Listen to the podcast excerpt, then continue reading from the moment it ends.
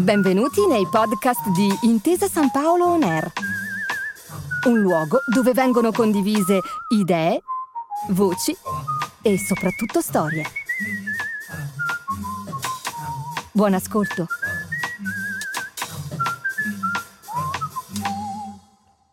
C'ero una volta. Racconti e ricordi di Ottavio Fabri letti dall'autore.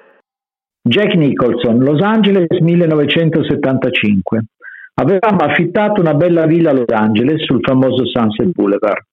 Ma la villa era così grande che quando arrivavo da Milano con mio padre facevamo il giro della casa e poi andavamo in un albergo vicino comodissimo, come il Beverly Hills Hotel. E lì che un giorno conosciamo il simpaticissimo e cordiale Jack Nicholson che ci promette una visita a Milano.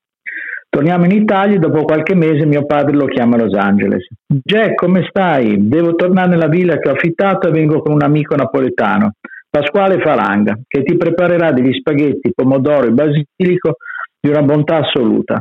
Ti porta in dono anche una pastiera napoletana e una macchinetta del caffè con cui farai deliziare i tuoi amici.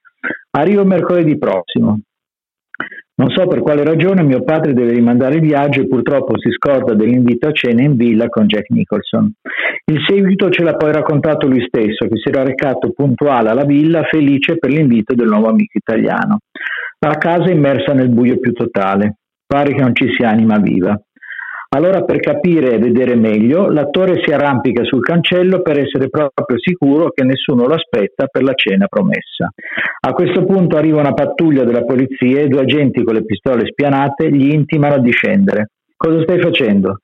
Sto guardando se è arrivato un mio amico italiano che mi ha invitato a cena con un suo amico napoletano che mi deve preparare degli spaghetti pomodoro e basilico e mi porta anche una pastiera napoletana e una macchinetta del caffè speciale, originale napoletana scendi, documenti.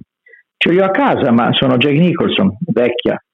E così viene accompagnato al comando di polizia dove viene finalmente riconosciuto senza domandare conferma né a mio padre né a Pasquale Falanga. Grazie per aver ascoltato i podcast di Intesa San Paolo On Air. Al prossimo episodio.